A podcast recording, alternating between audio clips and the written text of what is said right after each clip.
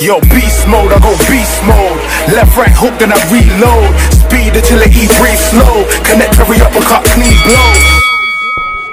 Hello and welcome back to the Southpaw Jab podcast. There's uh, been quite a, a big event in the in the world of boxing this week that uh, I'm sure no one's heard about, but we will break the news about quite how Anthony Joshua's fight in the USA went. We'll let you know. You won't have seen the result. Uh, we- um, here with me is southpawjab.com editor Adam. How are you doing, Adam?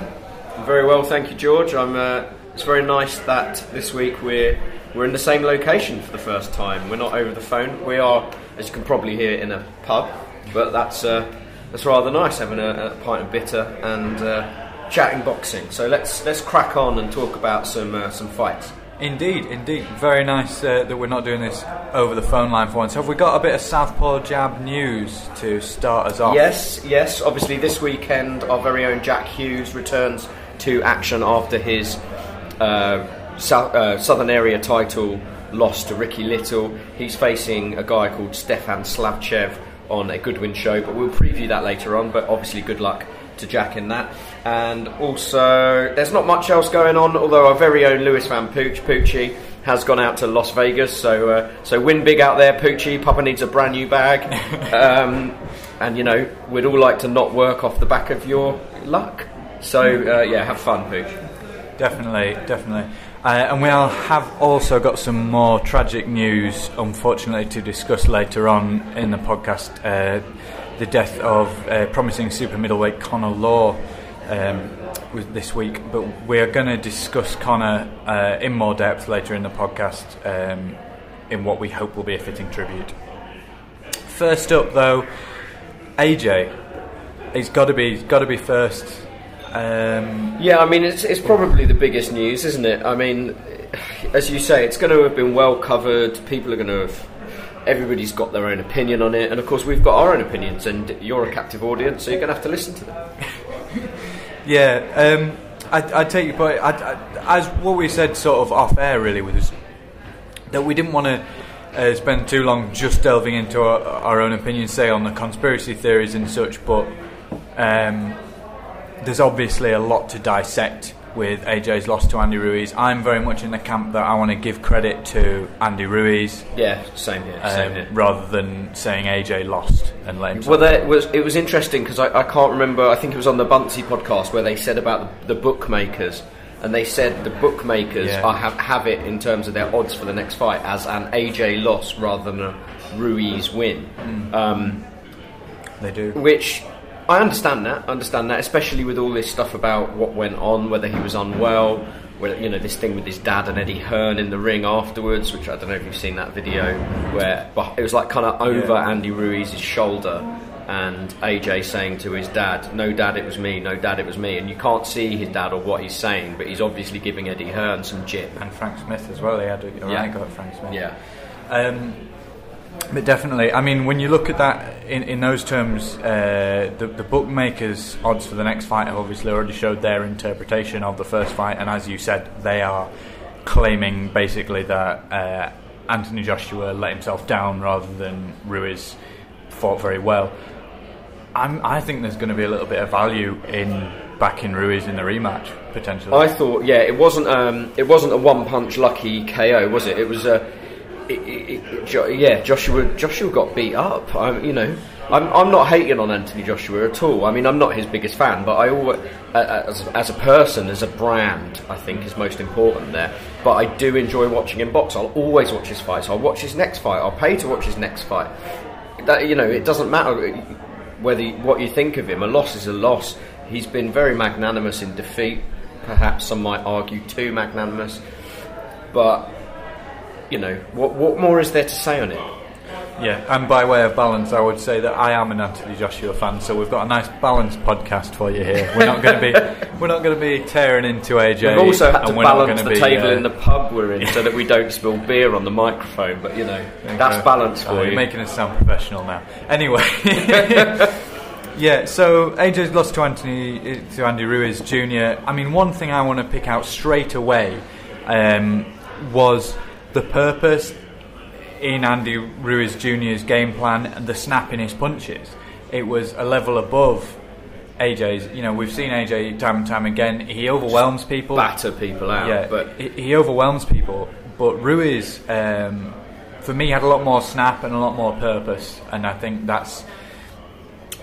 Uh, you know, people always want to talk about hunger in boxing, and I think that was the, the manifestation of it was the snap and the purpose and the coming forward. and he was fast as well. His hands were fast for a guy of 19 stone. But yeah, I mean, look, we, there's many podcasts out there. Everybody's going to be talking about this. Uh, we, you know, we're fans. We're fans. So, as a fan, I think a that was a brilliant fight to watch. As, as Anthony said afterwards, what a fucking fight. Um, but also, what a fucking fight. Katie Taylor against Delfine Persoon. I mean, if you haven't seen it, there is a highlights reel on on YouTube. Uh, it's an official one, so it won't be taken down. Go and look it up. Katie Taylor versus Delfine Persoon. I mean, uh, just what an astonishing fight. What a fight! What a fight! I mean, it, it as we were we were discussing off air again, it was massive for women's boxing. It was. Um, you know, some people have called it. I've spoken to have called it a coming of age moment for women's boxing because it was the fight that we all thought Shields versus Hammer would be. I was we- at I was at the um, McCaskill fight, and I, I thought that was an astonishingly good fight. Brutal, skillful, you know, evenly matched. And we thought, as you say, Christina Hammer versus Claressa Shields was going to be that. Unfortunately, it wasn't. However, yeah, I think this was this was up there with uh, the most well known. Everybody says Hannah, Hannah uh, Rankin, our very own Team Southpaw Jab, her fight against um, Alicia Napoleon last year, which was cruelly cut off television. Uh, annoyingly for me, because I stayed up till four o'clock in the fucking morning to listen to the bastard. Um, I mean, it wasn't shown, and there was a reporter ringside. I can't remember what blog he's from. Uh, women's boxing blog in the US called it the greatest fight you've never seen. So we haven't seen that, so we can't really comment on it. But by all accounts, it was a cracker. So the, the women's boxing does have these fights, but this was on the biggest possible stage with loads of belts on the line, and it was just. I mean, Katie Tate. I mean, it was just brilliant. It, it was also it was the right way around for me too. We, you know, with Shields and Hammer, it was the other way around. We got all the build up. We got everyone was going. This is going to be the fight of the century in Yeah. women's boxing. This is it. But isn't and there that was so isn't- isn't so much hype, so much hype, and then we moved on to this. Katie Taylor, as she always does, did her thing quietly and got on with it, and and so did Delfine Persoon. All credit to her. You know, uh, a lot of people saying it should have been a draw or a Persoon win, and I just hope we see the rematch. And Yeah, definitely. I mean, Katie Taylor said that, but you know, if you say that in the aftermath and then the dust settles, it's different. Obviously, I spoke to uh, Lucy Wildheart this week, who fights a Swedish fighter based in Hornchurch.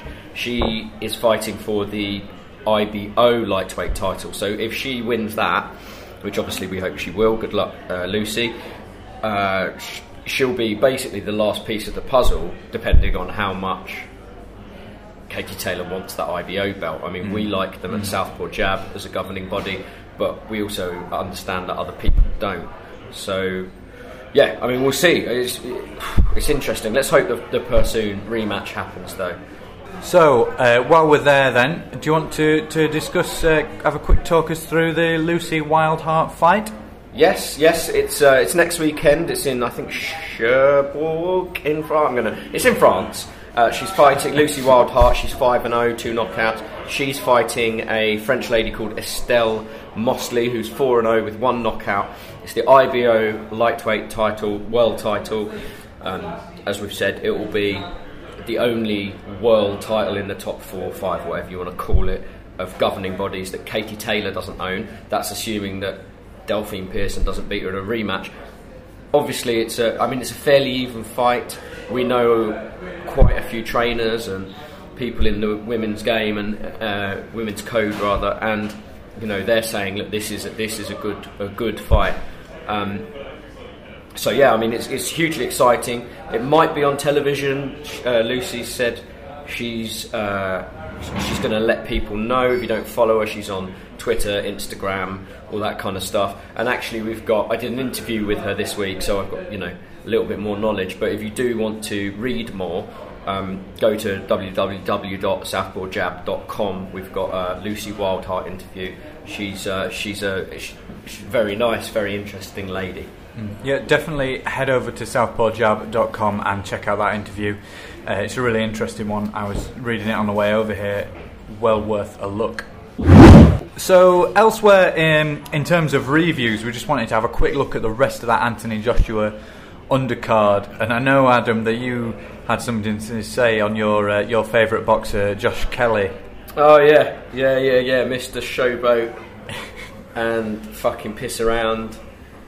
Uh, look, you know, as you know, I was I was there for Josh Kelly versus. Um, God, the Polish lad. I, I apologise, I Ah. forget his name. It was Rano- Runowski, I think. Runowski, yes, thank you. Um, and I felt that I mean Josh Kelly, uh, he was clearly better than this guy. There's no doubting his talent, Josh Kelly.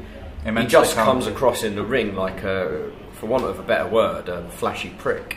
Um, That's two words. He, he, he, did down his performance against in that last performance against I think it's Runowski. And yeah, again, and he's, he's got this Um, draw, uh, you know, at the weekend, and by all accounts, he could have won it, but he spent too long being Mr. Flashy Pants. And look, you know, they always say about fighters that you don't like, like Mayweather, uh, Broner, people like that. You know, you tune in because you either want to watch them lose, you want to watch them win. I won't watch Josh, Josh Kelly. Frankly, he annoys me. There's no, you know, if I wanted to see him get beat up, fine. I don't really want to see him get beat up. He just annoys me, and I'm not going to tune in to watch him box based on that. And he's clearly a talented boxer, and by all accounts, he's a nice guy. I'm doing air quotes there. You can't see that. Um, but I don't give a shit about that. I care about what he's like in the ring, and in the ring, he's a tosser. I, I was excited to tune in for him on that Dave Allen undercard. Um, I was really excited to, to see another Josh Kelly fight, um, and I haven't maybe gone quite as far in dis- disapproval as, you yet. But he did put me off. He did really put me off with Yeah. the amount of show. Well, I was sat, obviously I was sat in the Um, crowd, and the neutrals were rooting for Runowski by the end. So I mean, that I, tells yeah, you to pretty say I was as yeah. well. Well, I- exactly. There you go. Um, you know, even though we- we'll always support the, the British fighter, really. Um, but um, one Speak thing, for yourself. I'm just going to put a theory out there for Kelly. Don't think it's going to happen, and I think Adam Booth is a fantastic trainer. But just in terms of what would work, you know, we were kind of talking about the, the boxing version of fantasy football teams. If you could just pair up trainers and fighters, we were talking about that earlier. I would love to say Josh Kelly and the Ingles because that, that's a hand da- hands down style that uh, they teach at the Ingle gym. But he's also a disciplinarian, yeah. and I don't think he would stand for the showboating. Oh, didn't the Ingles train uh, Naseem Hamed? Yeah, that, that's different. Completely not known for showboating. yeah, it's All right, no, but when I- you've got I get Naz on your hands. yeah, I get your point. Uh, yeah, he's not Naseem Hamed, is he? I suppose. No. But look, I mean, let's let's move on. Let's not talk about him. Callum Smith was also on the card. Yeah, he absolutely demolished Hassan and Dam and Jakam. Um, the finish was surgical, I thought. What was your take on that? Yeah, I mean, I thought obviously Callum is it's it's difficult because when you're so clearly a massive super middleweight, I mean, bordering on light heavy, frankly, to um, to be facing someone who's been dropped quite a lot down at middle, who's stepping up. It's, I mean, it's clever matchmaking because the geezer's got a good record. He's fought at a high level, but I mean, Callum Smith has, shown with that win over George Groves that he is the top guy in, in that division now. I mean, Benavid- where's Benavidez gone? But um, but yeah, I mean, fair enough. He looked fantastic. I mean, it, basically, Callum Smith's win was what was expected of Anthony Joshua. So he's Yeah. probably the one that's made more of a name for himself. Well, not more of a name, but more of a, a good name for himself in America. So that's that's great. Well done, Callum. And you know, there's a lot of talk on Twitter about the uh, Alvarez fight, and a lot of people saying, respected people saying, and some unrespected people, um, that they think he'll beat Canelo. And I have to say, it's a fight that I'd love to see because you've got. It's not like Rocky Fielding where he's being brought in to look make uh, you know get, basically give Canelo another world title a different way. He's got the size, hasn't he? Callum Smith. Callum Smith has got the size, and he's a fucking good fighter. I mean, he knocked Rocky Fielding out in a round. Canelo Alvarez didn't do that. Anyway, I, I that's mean, for another day. I, yeah. Well, just while we're there, I don't think Callum Smith is quite the same, quite the same level as Canelo. Maybe it will be one day, but, But the size the works in size. advantage. he- yeah, of course. of How course. on earth does he make super middleweight? I don't know if you saw Shannon Courtenay's tweet. It was like the three mysteries of the world, and it was like I can't remember the first two, but it was two. One of them must be how Anthony You know. Yarde makes fucking light heavy. His geezer's about eight feet tall and as wide as a house. But yeah, but how does how does Smith make super middle? It's when you saw him in with George Boxing Groves, alchemy, my friend. when you saw him in with George Groves. I, I mean, I was Groves is a big like, like super middle. Yeah, that, and I was heartbroken about that because I just love George Groves. Yeah, me like, too. to bits. Um, and it was a heartbreaking fight, but anyway, moving on. So, so that was that card in America, Madison Square Garden. yes, but we do want to just touch on AJ again Yeah. because he has come out today. Uh, he's, he's come out uh, on his uh, social media channels and confirmed that he's staying with Rob McCracken. Um, really happy with his, his loyalty there. One thing I just raised earlier, I think I, I, I, I feel caught between the two opinions. In yes, be loyal to Rob McCracken. He's got you this far. He's done a fantastic job. But also, do we need a little injection of something fresh?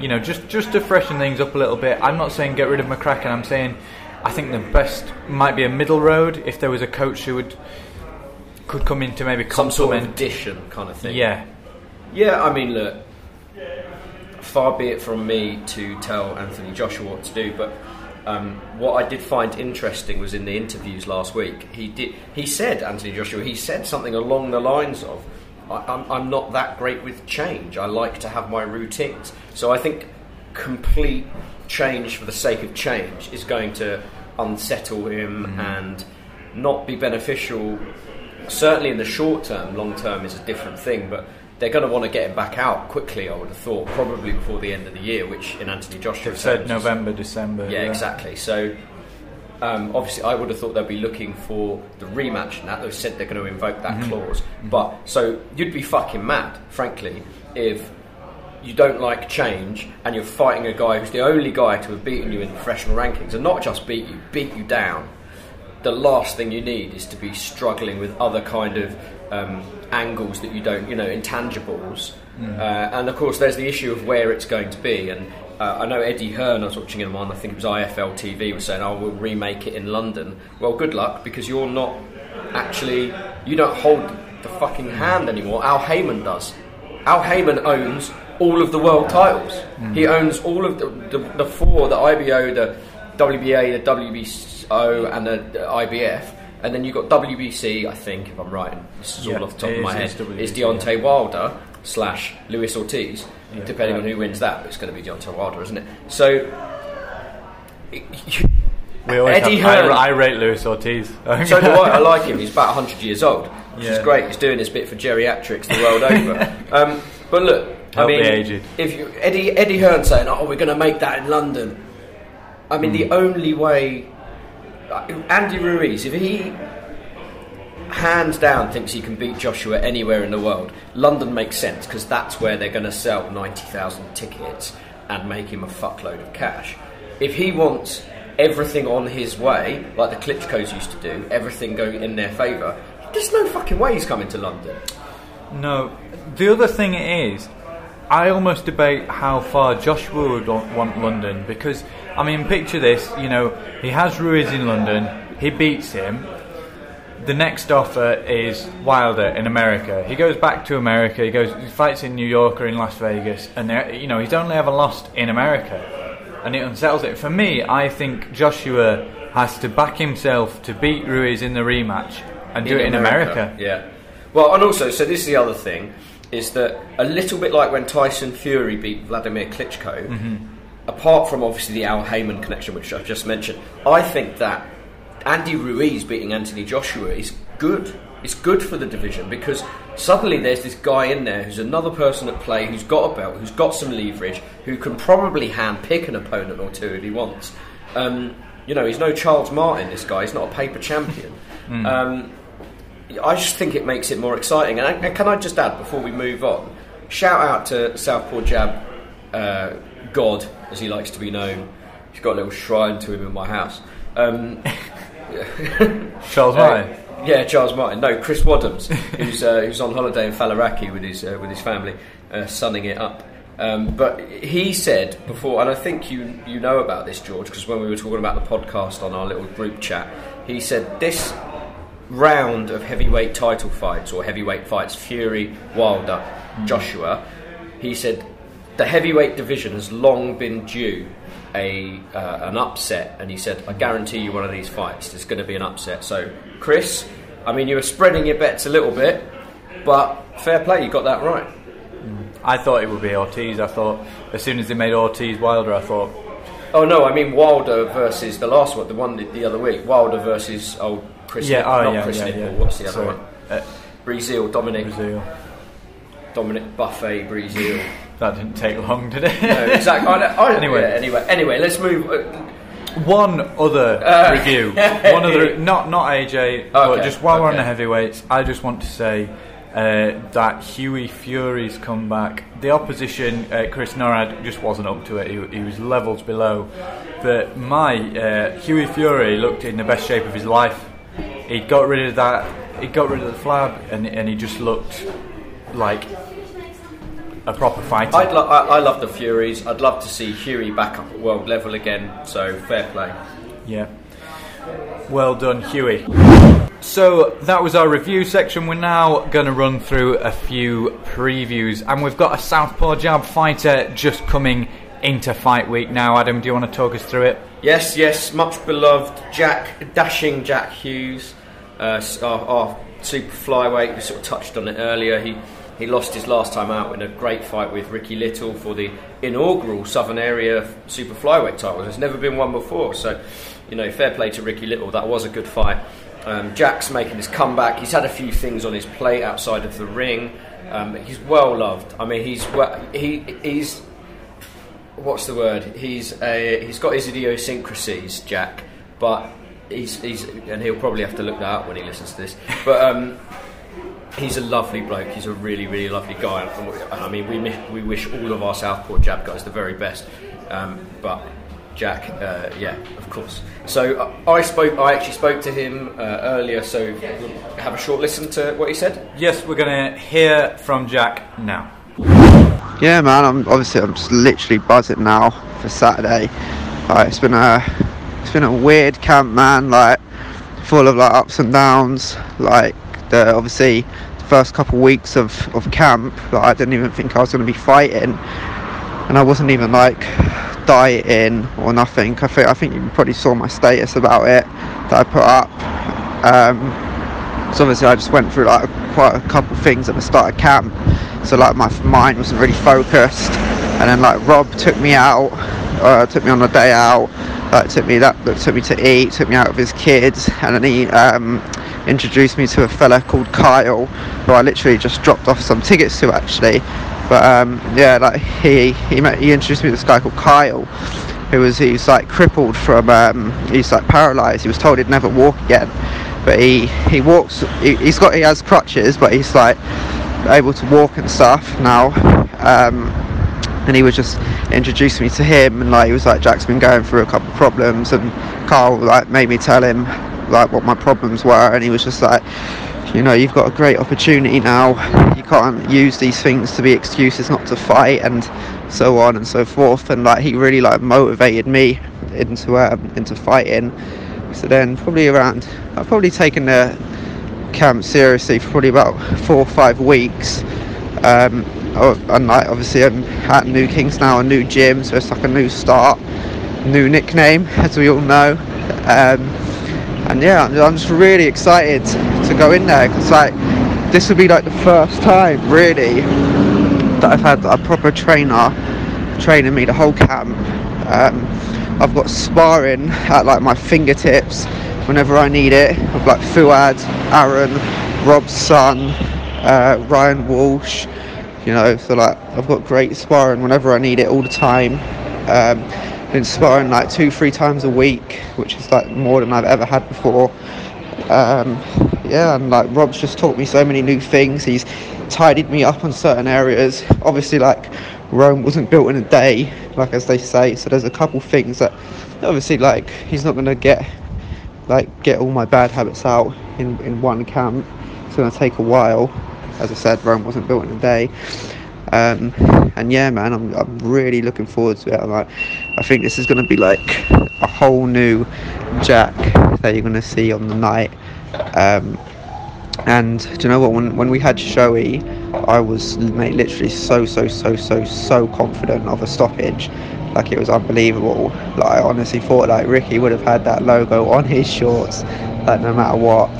Don't get me wrong. I'm still I still definitely believe that I can pull off a stoppage. Uh, just with everything that like all the training, like everything that Rob's taught me, and like this guy isn't the most durable person in the world, but he is like four weights heavier than me. He's fought at welterweight, so like at the same time, it is a bit of a risk taking this fight. But like real fighters take risks and so on. But um, yeah, man, I'm still confident of a stoppage. I think this fight is definitely harder than the Shoei fight, 100%. Like the guy's very awkward. He's got long arms. Like it'd be a bit of a tricky run. Like it might take me a round or two to work him out. But yeah, man, I'm just really confident, really excited. Like literally, just cannot wait to get in the ring now and put all the hard work together. Hey. Um, he's got a bet with uh, fellow Southpaw Jab member Ricky Heavens. Neither of them has a knockout yet on their on, on their uh, resume, and they've got they've, there's a long running bet that is uh, the source of some uh, fun in the Southpaw Jab WhatsApp group, uh, where whoever gets the first knockout, the other one has to then wear the, their, the, the other guy's logo on their shorts for the rest of their career. So, uh, so that's a good one. We're hoping hoping that gets solved soon because, quite frankly, guys, you're taking your goddamn time. Um, so yeah, best of luck to Jack, Stefan Slavchev, your call this Saturday. Get at Jack on Yeah, get a ticket. get a ticket. Just yeah. Um, and And watch a- out, Stefan Slavchev. Yeah, come on, mate. You know you want to take a dive. down in the fourth. Down in the fourth. Anyway, let's let's move on to the rest of that card. Yes, moving on. And now for our previews. We're going to start off uh, with the Steve Goodwin show at York Hall on Saturday, that's the 8th of June. Brad Pauls is headlining uh, in a southern area middleweight title fight against Darren Cadona. Um, do you want to lead off on that, Adam? Yeah, well, Darren Cadona, no stranger to a Southern Area title fight. I think his last three have been uh, Southern Area middleweight title fights. Taylin Jones, and then he got absolutely battered by. Uh, to be fair, he's an exceptional talent, uh, Linus Udofia. Um, he doesn't come across well, Darren Cadona. Uh, Brad Pauls is an excellent fighter. He's 12 and 0. I think he's got six or seven knockouts, which small hall is, is a high. We're looking now on box rec. Seven. So yeah, there we go. So you know that's a good small hall um, small hall record. Uh, obviously, he's never really fought at southern area level, but these guys, you know when they're good enough to move up. And Cadona's like uh, yeah, all right, Linus was the first person to stop him, and Linus is exceptional, but Brad Pauls is very, very good. So, ah, if I had to stick my neck out, I'd say I reckon Cardona might get stopped there again. Um, but yeah, it's a good card. Goodwin cards are uh, usually pretty busy. There's a few. A few good talents on there. Uh, obviously, we've talked about Jack Hughes, uh, our very own Team Southpaw Jab member. Uh, anybody else you'd pick out off that? Uh, well, there's there's Jake Ball as well, who's making a return against Daryl Sharp, and uh, well, he's lost to, to Craig Spider Richards last time out, but uh, yeah, he's looking to, to make a comeback here, and he's always he's always um, been an, an impressive fighter, but I think him versus Richards. Uh, it almost leaves his career not in a crisis, but he's got to prove something now. He's got to come back and prove Well, something. he's, as he's Jake got that horror because he wasn't he matchroom for a while? He's got that horror, Hmm. horror stoppage, first round stoppage loss to J, McDonagh. J, yeah, JJ McDonagh. Um, Daryl Sharp. I mean, Daryl Sharp. I think was I think was down at middleweight, and he was like Midlands area champion or something. Yeah, so Central he- area. Yes, yeah. So he's a he's a belt winner, but at two weights away from fighting Jake Ball. Jake Ball's competed at a much higher level. I mean, Craig Richards is is a very very good fighter. Um, I don't know if that's a six rounder, an eight rounder. Can't be a four. For, for it for it to be a, a, a meaningful result for Ball, if he stopped Daryl Sharp, I'd be really really impressed, very, very impressed. Even even with the, the weight disparity, I'd still be impressed because he's Yeah, I mean, he's so durable. He's only Yeah, been he's a fairly once. he's a fairly solid guy, Daryl Sharp. He's he's he- heavy set and Yeah, going to Um, be hard to get out of there. I don't, you know, of course, of course, he's not a light heavyweight, but he won't struggle to make the weight and feel decent. Um, but yeah, if Jake Ball stops him, that's the kind of comeback he needs because, as, as you said, Jake Ball's kind of flown so high, and now, um, I mean, for me, him, him and Craig Spider Richards was a really interesting piece of matchmaking. Really liked that Yeah. fight being made, but him losing it for Jake Ball is gutting as well because it's it's a big question about whether he belongs at that level, and now he's got to prove if he does. Yeah, yeah. Well, I mean, he's not going to do that against uh, Daryl Sharp. Let's be brutally honest, but No. he can do with a win off the back of that. Um, on the on the on the Ball family name, um, I don't think they're related, but Brandon Ball. Yeah, I was uh, Brandon Ball. Obviously, I was I was shocked to see him lose that last fight. To be honest, against uh, Stefan Sachev. Um, Sachev is, you know, he's one of those guys who comes over to lose every now and then. He picks up a little win, but Brandon's a, a very very good boxer. He's he's slick. He's uh, you know he's speedy uh, and he's accurate. And I, I yeah, I was really shocked. So hopefully, Brandon, good luck. Um, hoping to get you uh, see you get another win. Uh, get back on the winning uh, trail this weekend. Who else we got on that card, George? Uh, there's a few. There's Jack Newham uh, is taking on Naheem Chowdhury. We've got Adrian Redman takes on Harry Matthews. Harry Matthews, he gets around, doesn't he? um, Muhib Fazeldin, who's uh, 12 12 0 with one draw, is fighting Jamie Quinn. Uh, we've got a few others on there as well. I believe you knew you wanted to talk about Ohio Kane. Ohio Kane, yeah, he's um, he's out of uh, Elton, a gym in Eltham, who our very own Matt Lewis. Matt is uh, is one of our writers and a keen boxer himself. He knows Ohio Kane very well, and he is always raving about him. So that's a good fight. And also, I'd like to pick out from the away side of the uh, side of the show is Dylan Draper. Now, Dylan is uh, he's fighting Alan Ratib. Actually, he's um, he's Mickey Helliet's, I think, sole opponent. But Mickey loves him. Like Mickey will go. He'll, D- Dylan will be fighting down in like Land's End, John O'Groats. Doesn't matter. He'll um, he'll Mickey will go with him because he lo- I mean Mickey loves his boxing, but you know it's a, anyway. Dylan's a lovely guy. Always wish him the best. He's picked up a win recently um, on his. He's had thirty odd fights. Um, so yeah, Dylan, good luck. Yeah, well, fair play to Dylan. He's only been stopped once as well in all that time.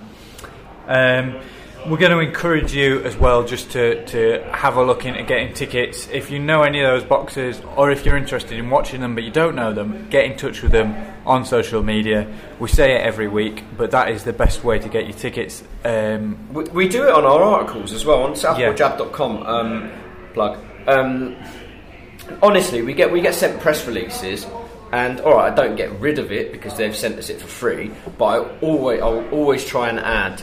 Um, look, you can go through StubHub or frankwarren.com or whoever it is. I don't I'm, I don't think you can buy through Frank Warren. It's just an example. Don't- Please don't sue us.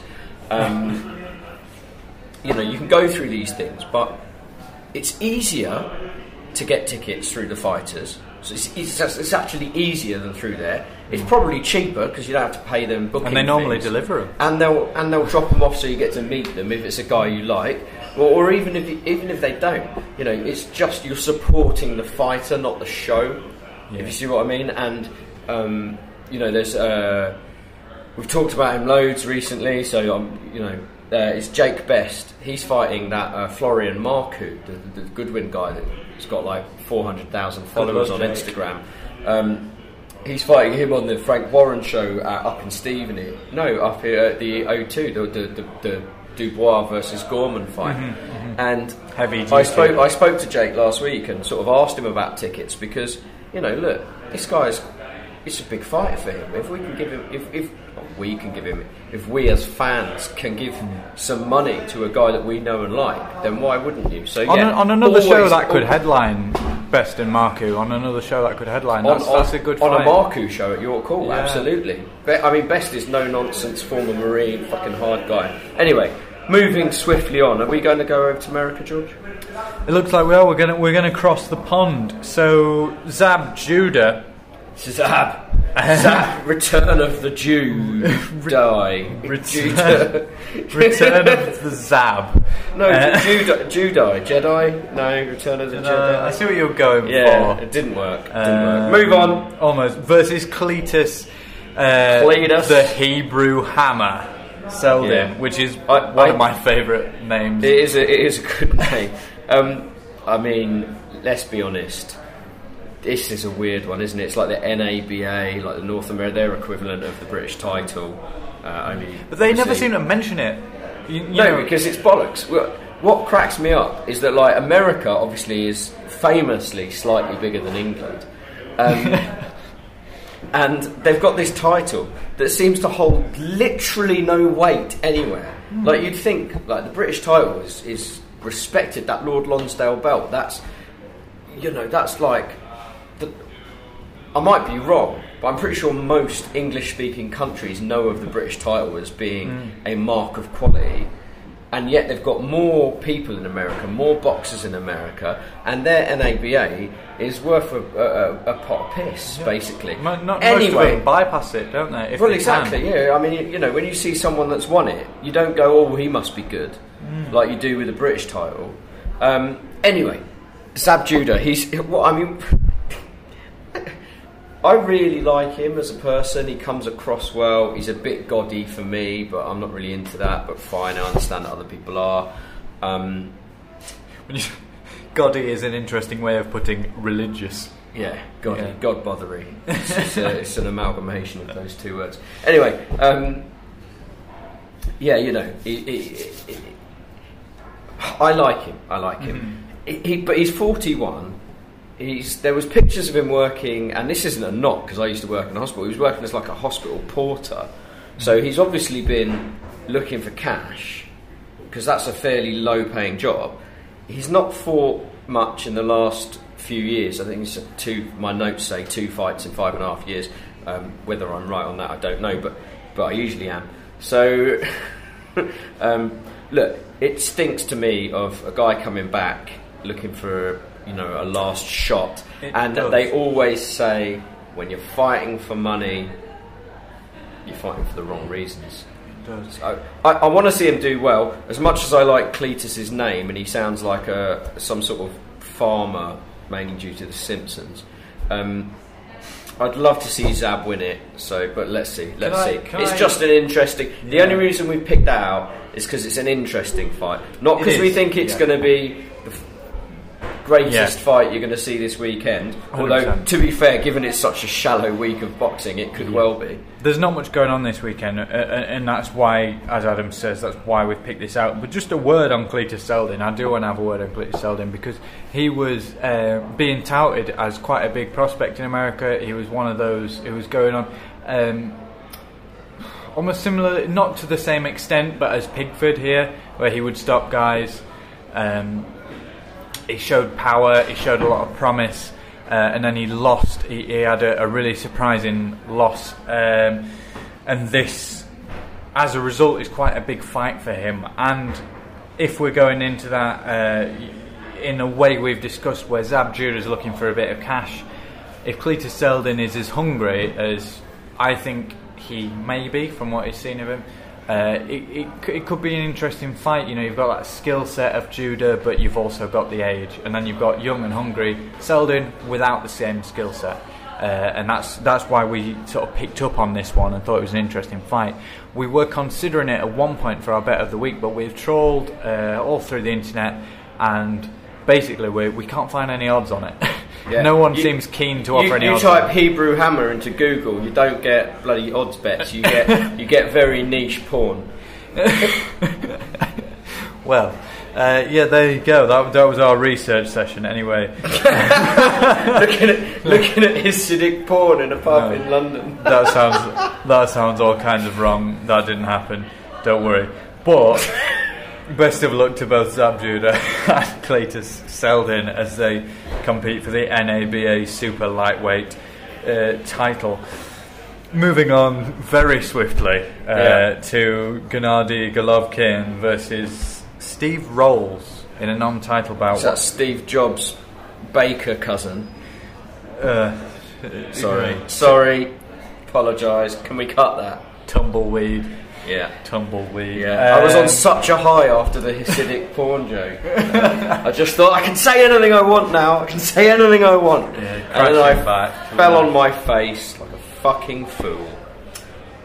Got anything to say about Golovkin versus the Me- man, the myth, the legend, the one, the man we've all been waiting Steve, to see? Steve rolls over. Steve Uh, I mean, let's let's be honest. This is a ticking over fight, isn't it? I mean, For Steve key- Rolls, got, no. yeah, yeah, No, in- yeah. no, that's a falling over fight for Steve Rolls. I mean, look, Golovkin. Um, You're a brave man, though, to say that after what's happened this weekend.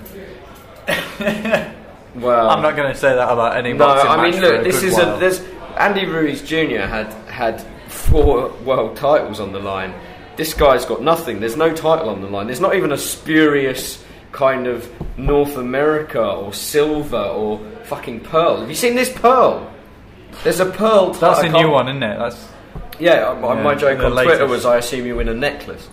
um, anyway, so I mean, look, they, you know, it's a ticking over fight when somebody of the caliber and the uh, kind of profile of Golovkin is not even fighting for a title. They haven't even thrown anything behind yeah. it. He's, it's got he's got an unbeaten record. This Steve Rolls, but that's it. Definitely, I, I, yeah, I completely agree. I mean, the only thing is, sometimes with that unbeaten record comes such confidence. I don't know a lot about Steve Rolls. I, I'm going to just confess that uh, because he's always been, um, you know, fighting in in Canada and America. Uh, completely unlikely that he'll do anything. But you know, even if even if uh, even if he doesn't win, he might just surprise us with even how long he lasts in the fight. Um, hopefully, we get something competitive out of it. You know, it, it, it's likely to just be a tick over for Golovkin. I mean, it's uh, a, it's a, it's a real. There's as you can probably tell by the fact that I'm trying to make up jokes off the cuff here. There's not an awful lot going on this week. So, other than Gennady Golovkin, really, we've had a look at the rest of this card, and there's not an awful lot going on. Such a poor. Adam, you wanted to pick out white Yeah. chocolate? white chocolate. Um, yeah, I see. I really like Nikita. Do you feel as strongly for Nikita Ababiy as Anna Woolhouse does? Uh, uh, no.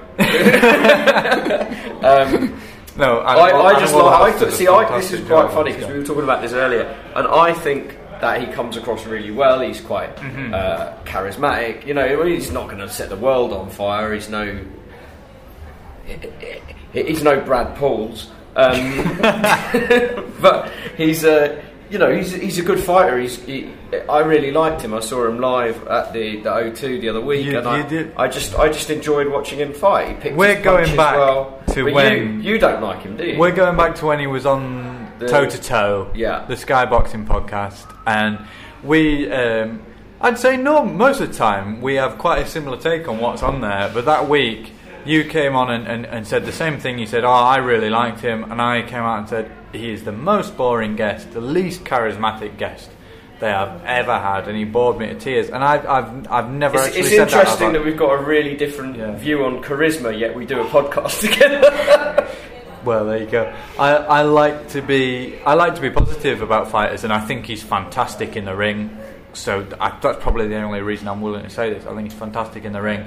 But God, when he spoke, I mean, I feel the same about in a different way about Joe Joyce. Like fantastic in the ring, but when he speaks, it's like. He's got all the charisma of an empty empty room, hasn't he? um, anyway, yeah. So that I mean, basically, that's about it, isn't it, George? For there. So um, we're we're we're, we're kind of going to not lower the tone, but certainly. Oh no. No, yeah, no. well, there, there. Sorry to cut in on you. There is one other uh, small preview to do. Oscar Valdez, who's uh, he's 25 and 0 with 20 knockouts, He's taking on Jason Sanchez, who's 14 and 0 with seven knockouts. That's in Reno, Nevada. Um, and that's It's for uh, it's it's uh, Valdez's title, right? Didn't he beat? I think he outpointed Scott Quigg quite recently. He's, oh, he's yeah. uh, in the rain. in the ro- oh.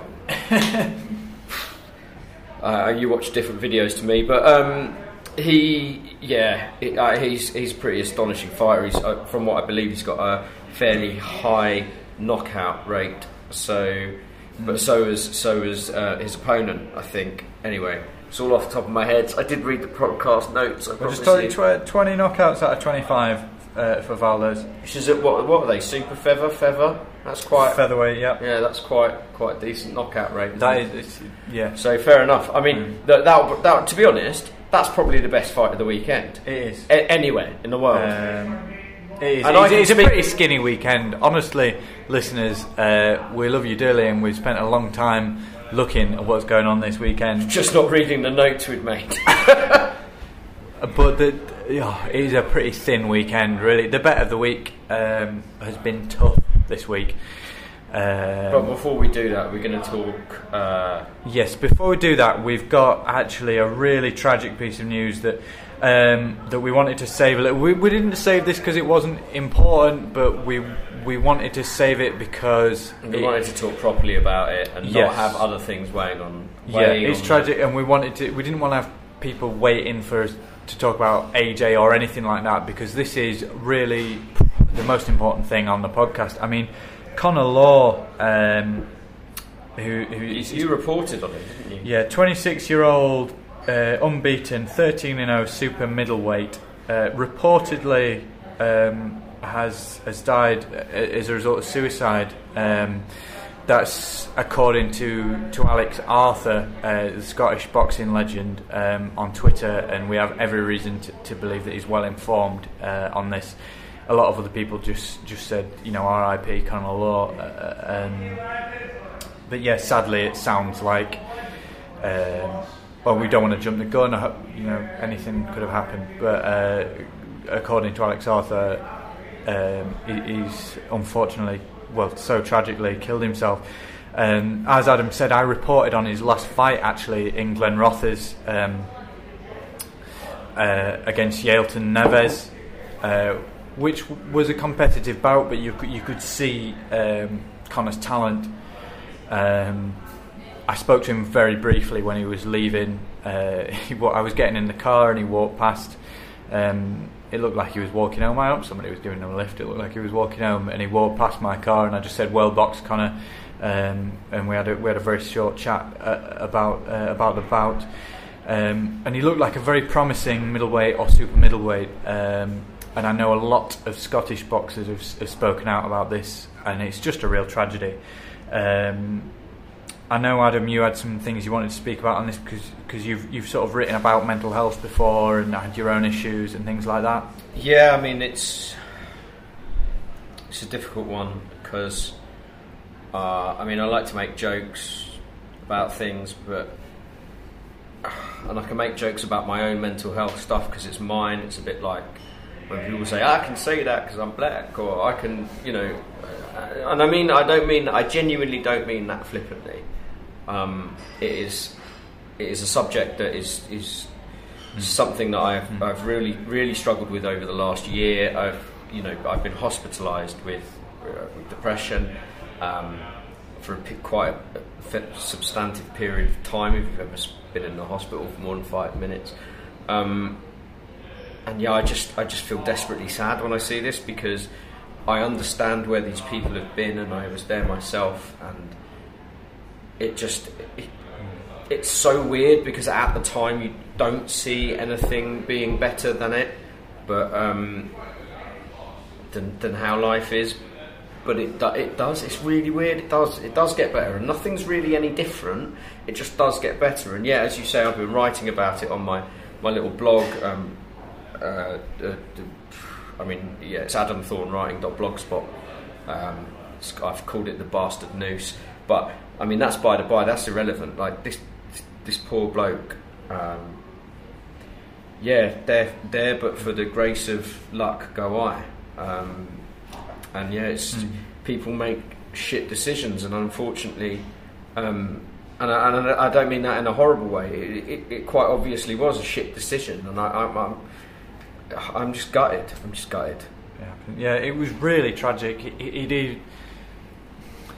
Again, you know, we're not talking about this flippantly, but not not long ago, he'd, he put something up uh, on Twitter that's been reported on Connor Law, who said, uh, you know, words to the effect of, um, I've been having a really rough time recently, and thanks to my friends who've come through and, and, supported me through it. So, you know, we knew there's been issues going on for him. He's spoken before about, um, on camera, about the, the uh, stresses of uh, being a professional boxer. Uh, credit to Unanimous Decision there on YouTube, who interviewed him, uh, uh, an interesting interview with him there if you want to see that. That's up on YouTube, and he, he speaks about the um, I think that was his last interview. Uh, uh, he speaks about the stresses of being a professional boxer, and there are a lot at the lower levels. There are a lot um, that guys don't worry about at, the top. You know, ticket selling, things like that. Especially, as you said, being from a from a small place uh, like uh, Kelty, uh, which which is where Connor was from. Um, I mean, I, yeah. Sorry, sorry go on. Interrupt. I, ju- I, ju- I just feel like this is something that is so important. We should do a longer pod on it. We should do almost like a tune in, guys, depression special. This is going to be fun. But no, I, I, I genuinely think it, it is the kind of thing where, I mean, for me, that the way you see through these things is by making, being able to laugh. Because if you can laugh, there, there's a glimmer of hope. Mm.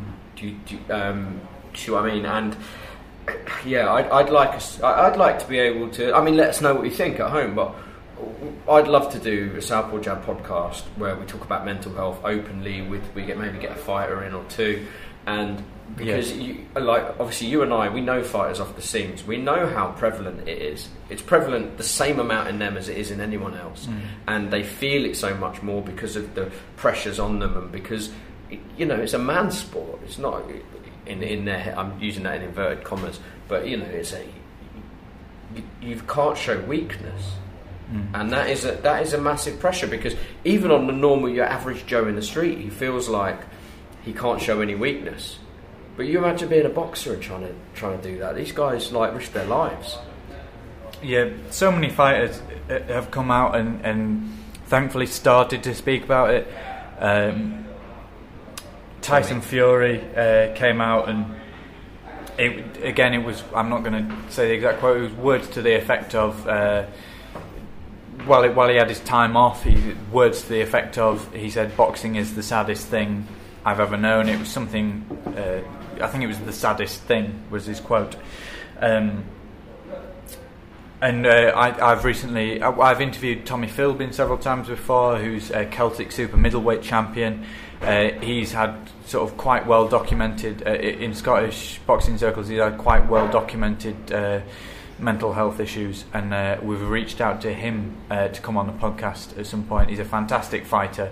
made his comeback quite recently um, after suffering from that, and. and yeah, we really wish uh, wish him all the best. Um, should we? Should we just not? I'm just keen that we don't end on a on a, not a downer because I think as again I, I think it's a subject that can be approached with a kind of levity with. Uh, you know, a sense of humour about it and, and, and, a more open debate, but I, I, feel like right now is maybe not the time. Um, is there is there is there a neat segue out of this, George? I guess is what I'm saying. Um, obviously, obviously, commiserate not commiserations. That's the wrong word, but just sending our love to them. Genuinely, we, we've been slightly um, less articulate than usual, just because we um, This isn't Really, script- in- this is not scripted. In in talking about Connor Law, uh, you know, we've both been really genuinely gutted about that, and we, we just wanted to say that on the pod because uh, he was an immensely talented young man, and you know, I, re- I reported on his, his last fight, and um, you know, every, everyone was so looking forward to seeing uh, what he achieved in his career, um, and yeah, I mean, it, it's nothing. It's the, it's the loss of a human as well as a We- boxer, we- and look, yeah. uh, it's always sad. It's ne- it's never well. I mean, it's it's never a, it's never a good thing. People make poor decisions, and unfortunately, it's a poor decision you can't come back from unless you get very lucky, which I have to say is, is actually what happened to me. So, yeah, let's before you we get we get me worked up, George. Yeah. Okay. So, well, just to end out our, our you know, our commiserations and, and our warmest feelings to Connor's family and friends, and um, yeah, all the best to them. And we're, we're very sorry to hear that news. Um, and we're gonna move on now. So we want to start now um, with a, a fight very sort of dear to our hearts. Hannah Rankin, uh, who's a, Team Southpaw Jab member, she's six and three, is fighting for the IBO World Female Super Welterweight title against America's Sarah Curran, who is four one and one. That's on a Sam Kynoch promotion at the Paisley Lagoon Centre. Also appearing, uh, Ahmed Ibrahim is a is a standout. He's fought O'Hara Davies before. There's Thomas Dixon, uh, who's uh, we've had a chat with. He's going to come on the show. Uh, he's an interesting prospect. Um, and We- Calvin we, we should point out this isn't this week. This is next week, right? Yeah, yeah, yeah. Thomas Dixon's going to come on next week, uh, and the show, yeah, is fifteenth of June. But that fight, Hannah Rankin versus Sarah Curran, uh, what do you make of it, Adam? Well, obviously, it's a massive, uh, massive opportunity for Hannah. She's incredibly excited, been looking forward to it. Um, I think it's the same night or the night after Lucy Wildheart fights for the IBO, so we could have uh, a team member and then slightly preceding that, a friend of Southpaw Jab, as we like to call the people that aren't team members that we get on with, uh, winning IBO titles in their weight classes, which is in the, and both females, which is great. Um, obviously, we champion the, the, the, the, the XY code. Um, yeah, I mean, we'll, uh, I'm hoping that, we'll, of course, we'll preview the uh, the ha- Hannah Rankin fight next week um, properly. Uh, whether it's me and you, or you and Chris, or me and Chris, however way it works. Obviously, uh, I'm starting to get the goose, goosebumps now. Like it's got to the point where. uh, When it gets close to fight week, I start. I start to get like, oh, maybe this could happen. Oh, maybe this could happen. Um, of course, the fighters don't get like that because they're professional fucking poker players. They they, they don't lose any. But any- we're confident in Hannah. Hannah's going to blast Oh, her out. Hannah's going to sort her out. Hannah's She's going to send Hannah's her straight back Look, to the Ha- States. Hannah fought above her weight against Claressa Shields and Mm. looked less likely to get stopped than Christina Hammer did. In case you haven't noticed, we've stopped trying to be impartial. Hannah's going to send her back to the Yeah, States. Um, yeah. Uh, um, and Sarah Curran looks sounds like a, a, a you know a very decent woman, a Yeah. hard worker. She does. She does. She but does. she's not our guy. No. So well sorry- done, sorry- Sarah, for taking it. Sorry, Sarah.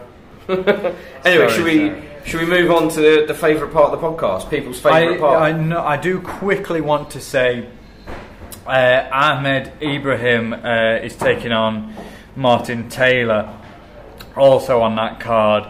Uh, Taylor's unbeaten at six and zero, uh, but Ahmed Ibrahim nine two and one is a really interesting prospect. I think he's, he's Ibrahim. Uh, for me, if I were backing one of them, it would be Ibrahim. He, he looks like a quality operator.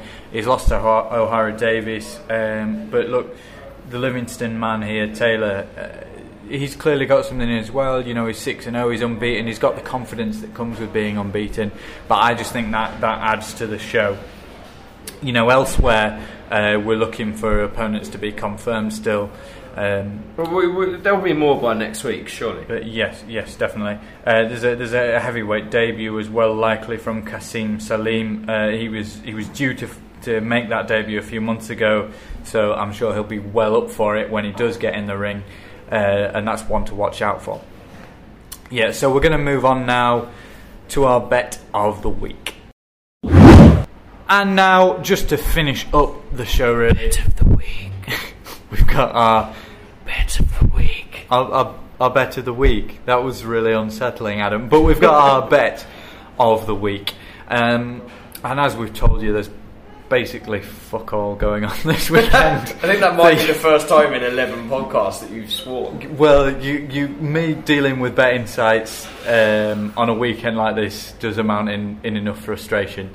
Um, so, so yeah. So what have you got? Have you got? Are you going to do a Chris Wadham's bet of the week, in which you basically sit there on your phone on Sky Bet, picking like reading out odds? I, I, Chris, that's not a bet. That's just you repeating, regurgitating Sky Bet. Anyway, that was my. That was I my did really, I did really enjoy listening Once. to you and Chris argue over that. And and Chris, yeah, Okay. Chris, you did cheat. You'd read out. You got three bets. Is my one bet of the week. One, just one. You know what one is? One, Right, right you're yeah. holding up. I can see his finger, guys. He's saying one. One concept of one. And and right, this is value over um, over likelihood. But there's fuck all going on this weekend. But Gennady Golovkin to stop Steve Roll, uh, Steve Rolls. We're going for round nine. The only way we found any value. i I always look for value in a bet. Um, you know, for a good price and a good like, you've got to f- cut that measure between a good price and the is it actually going to come in. You know, if, if you spend all your time betting on odds on favourites, yes, they're very likely to come in, but you're going to get fucked sometimes. uh, And where's the fun in that? and where's the fun in that? So here uh, we, we've gone. Go into your parents' bedroom, steal a fiver. Here's what George says you spend it on. We're not encouraging that. Gennady Golovkin. Uh, Chris, don't go into your parents' bedroom and steal a fiver. No, he'd need 15 quid. Uh, Gennady Golovkin to stop Steve Rolls, round nine. That's 16 to 1. The bookies think uh, that Golovkin is going to do it in rounds 2 to 6. They're all priced um, 8 to 1. We think, I mean, we, we don't we, don't get us wrong, we don't rate Rolls that highly, but um, he's unbeaten. Uh, he's got a little bit of nous. Uh, we think he might last a little bit longer and there's there's value uh, in round nine. Just for a little punt, a little small one, sixteen to one, round nine. Golovkin stops Steve Rolls. We've seen him stop plenty before. Um, and that basically rounds up the podcast. Uh, so we've covered all sorts of different things. We, you know, we've had that, sadly that horribly tragic note with Connor Law, and uh, we've had them one of the biggest shocks uh, of modern heavyweight boxing, talking about AJ as well. Uh, so we, I think we've covered quite a few bases in this podcast. Uh, is there anything you want to say before we sign off, Adam? No, just as ever, uh, support your local uh, boxing scene. Get out to a small hall show. I know this is not a busy weekend this weekend, but there is always boxing near you, provided you live near a town with a boxing hall and a promoter. Um, Although uh, this is kind of the exception yeah, yeah. I mean, because we would have told you. We, that is what we try and do every week. We try yeah, and tell yeah, you. yeah, That's, that's what I'm saying. So it's a, it's a shit week for that. But um, If you live near Steve Rolls. look, obviously, best of luck to our very own Jack Hughes, Steve Rolls. You know, I hope you don't. Uh, there's so many jokes, all of them shit. Um, yeah. Look, just check out southpawjab.com. Check us out on Twitter, southpaw underscore jab. Facebook, if you Google South, if you Facebook search Southpaw Jab, ah, you know we're Yeah. easy to find. Get- There's some get on great the site. articles. There's, There's a Lucy yeah. Wildheart interview. There's uh, we've got one about to drop from Daniel Dubois, which is a bit incendiary, talking about um, Nathan Gorman for their upcoming fight. We've got a Kid Galahad piece. We've got um, Chris's speculative piece about where AJ should go, which had about a four-hour shelf life before it changed. But look, we always try to bring new stuff out. So do check out Southport And the site is on a roll at the minute. Really do have a look, guys. There's some really good stuff. Personally, I'm massively looking forward to that Dubois Gorman fight, and we're putting a lot of uh, a lot of things out about that. Um, I'm going to write something on that this week as well. Uh, and and yeah, we're really looking to cover that fight and everything else that's going on. So do have a look at southpawjab.com. Thank you very much for listening. Here's Adam with the finisher. Ladies and gentlemen, protect yourself at all times. Thank you for listening. Yo, beast mode, I go beast mode. Left, right hook, then I reload. Speed until it E breathe slow. Connect every uppercut, clean blow.